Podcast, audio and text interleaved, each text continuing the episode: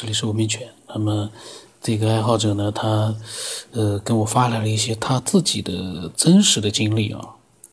他说，当然了，他加我的时候，他说他听这个节目听了大概几天功夫吧。他呢有一些自己的真实经历，觉得他觉得这个节目呢很有意思。然后呢，他讲他的故事啊，他个人觉得他可能算是心理障碍吧。他说，但是呢，这个障碍呢没有源头。就是说，他从小到现在成年，一直对各种鸟类，甚至于包括企鹅，有一种从内心深处的一种恐惧感，就是那种深入骨髓的恐惧，包括在电视里看见都很害怕。哎呦，那 这个世界，那这个就讨厌了。这个，不管是到了。山里面呀，或者城市之外的任何有树的地方，那都会有鸟，甚至于在小区里面，那个鸟也是络绎不绝。那他这个看见鸟，他天天都处于恐惧里面，也是，也是很很很讨厌的一件事情。他说，他也不知道为什么，他知道鸟鸟类啊，这些呢对他不构成伤害，但还是非常的害怕。他也确定，他从小没有被鸟类伤害过。而且有时候啊，做梦也会梦见。比如说，他说有一次做梦啊，他呢就像是在一个学校里，远处呢有几只鸽子，它们挡住了他的必经之路。但是那条路呢挺宽的，他就想着呢绕过它们，躲得远一点走。就正当他快要走过他们这群鸽子的时候啊，天上就飞下来一大群各种他不知道的鸟，大大小小的，有的呢。还落在了他的身上，现在他都还记得在梦里面的感受啊，就是那种恐惧和绝望。他说梦里面只有他一个人，那些鸟呢，倒也没有伤害他，比如说咬他呀或者什么的。然后呢，他就被吓醒吓醒了。他这一类的梦啊，他现在能记住大概有七八次。在真实的世界中，他几乎没有碰过鸟类。他说前几天。他现在他说他在国外，街上的鸽子乌鸦很多，那他看见了他不恐惧吗？这个是恐惧加绝望，我觉得这也是很很很麻烦的事。他说他前几天啊，走在路上的时候呢，看见前面有一对死鸽子的翅膀，有他的身体已经不在了，他就想千万别踩住那个翅膀了，然而呢，他后脚跟还是踩在了一只。翅膀上面，他穿着鞋子瞬间，他的右腿就开始发软，心里很害怕。他就像你看见特别吓人的东西被吓得腿发软一样，但是还能走路。这种恐惧和腿发软的感觉，大概持续了十几分钟的样子，才慢慢的好转。另外呢，他说他妈妈以前跟他说过几次啊，他妈妈在怀他的时候。当时已经住在医院里面了，就在他出生的前几天吧，他妈妈就梦见了有一只小蛇跟着他，然后又来了一只小蛇，把第一只小蛇赶走了。几天以后呢，他就出生了。他说不知道这和他呢，呃，与生俱来的这种对鸟类的恐惧有没有关系啊？梦见了蛇，然后和他对鸟类的感恐惧，这个之间有联系吗？他说：“ 难道他是蛇投胎变的吗？” 他说：“因为像老鹰啊什么的会捕捉蛇类的，他们好像是天敌吧？”他说：“这就是他想说的，不知道表达清楚没有？”嗯，天哪，他怀疑他是蛇投胎变的，而且是后来一只蛇赶掉了前面一只小蛇之后投胎的。嗯，这恐恐怖的想象啊。那么。另外呢，他说他对龙也很感兴趣。以前呢，看到过一些资料、图片什么的，都是网上的。比如说中央十套播出过的营口坠龙事件。他说，但是啊，他本人和周围的亲戚朋友都没有遇到过这类事情，所以他也没什么可讲的。有机会的话，他说希望能够在节目里讲讲，嗯，关于营口坠龙啊，还有龙，我倒觉得，网上确实蛮多的。你要叫我去讲，我可以找到很多龙的传奇。但关键问题是，最好是真实的。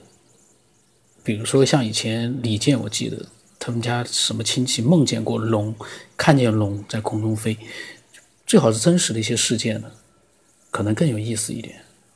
像营口坠龙，中央十台都播出过了，我也没必要去复述了。嗯，但是如果有人呢，对这些跟龙有关的事件有自己的一些特别的经历，或者是一些特别的一些想法，也都可以把它分享过来。那么。他说：“他说，后来是不是当天我忘了？他说他听了那个医疗工作者讲汶川地震的时候啊，去救灾的时候拍到了相片里面，那个就是讲回家之旅拍到的云会动的事情。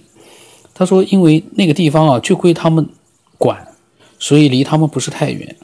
他说以后如果也想啊，他想亲自去找一找那户人家，他也当场用手机拍。”如果云真的会动的话呢，他就录下来和大家分享。这个 他还挺有意思的，他去找那户人家，然后去拍。我不知道回家之旅遇到这个事情，汶川地震啊，应该是好几年了，不知道现在那户人家还找得到吗？然后他说说到这个，他突然想起来，汶川地震之后的一两天吧，当时呢，他们一大家人都聚在一起，在户外呢。搭帐篷住，大家聊天的时候呢，他二姨呢就说，地震的前几天，他有天晚上做梦，梦见天上全是死人的骷髅，好像是说天也很昏暗。他说不知道这算不算感应。嗯，像这样的听众很多，然后呢也是非常可爱的，他们分享自己的真实的一些经历，或者是呃自己的亲人。真实的碰到的一些经历，嗯，那么都是很有价值，我觉得。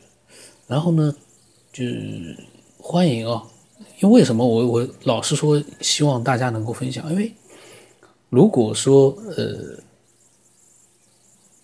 很多人听到了这个节目，但是真正碰到这个事情的人呢，当然是极少数。那分享过来的那个真实案例呢，应该也不会多。就节目到现在为止，其实你细数起来的话。真实的案例其实不多，更多的可能是我们一些搞脑子的一些天马行空。但是这些天马行空如果能够跟呃分享者真实的案例结合起来的话，可能会更有意思。因为想象和真实毕竟是不一样。我为什么这么讲？就像那个小说，我把那个世界描写的就跟真的一样，但是那又怎么样？那是我脑子里面自己幻想出来的。毕竟不是真实，可是呢，通过这样的一个幻想，确实呢，呃，让我产生了很多的思索，这也是它的一个价呃价值，它的一个意义。那我们如果说真实的东西再多一点，然后通过这个真实东西呢，让我们确定一些事情，那该多好啊！我就觉得很奇怪，为什么始终我们没有办法去通过一个比较去。确定的一个真实的案例，让我们去确定一些我们现在始终没有答案的一些东西，始终充满疑惑的一些东西，就是没法确定，很神奇，很奇怪，为什么会这样？到了科学这么发达的一个今天，为什么还会出现这样的情况？搞不懂。那么，呃，如果说你也有你的各种各样的一些经历啊，欢迎把它分享过来，我们。一起用这些真实的经历，呃，我们是看看能不能获得一些呃有价值的一些思考。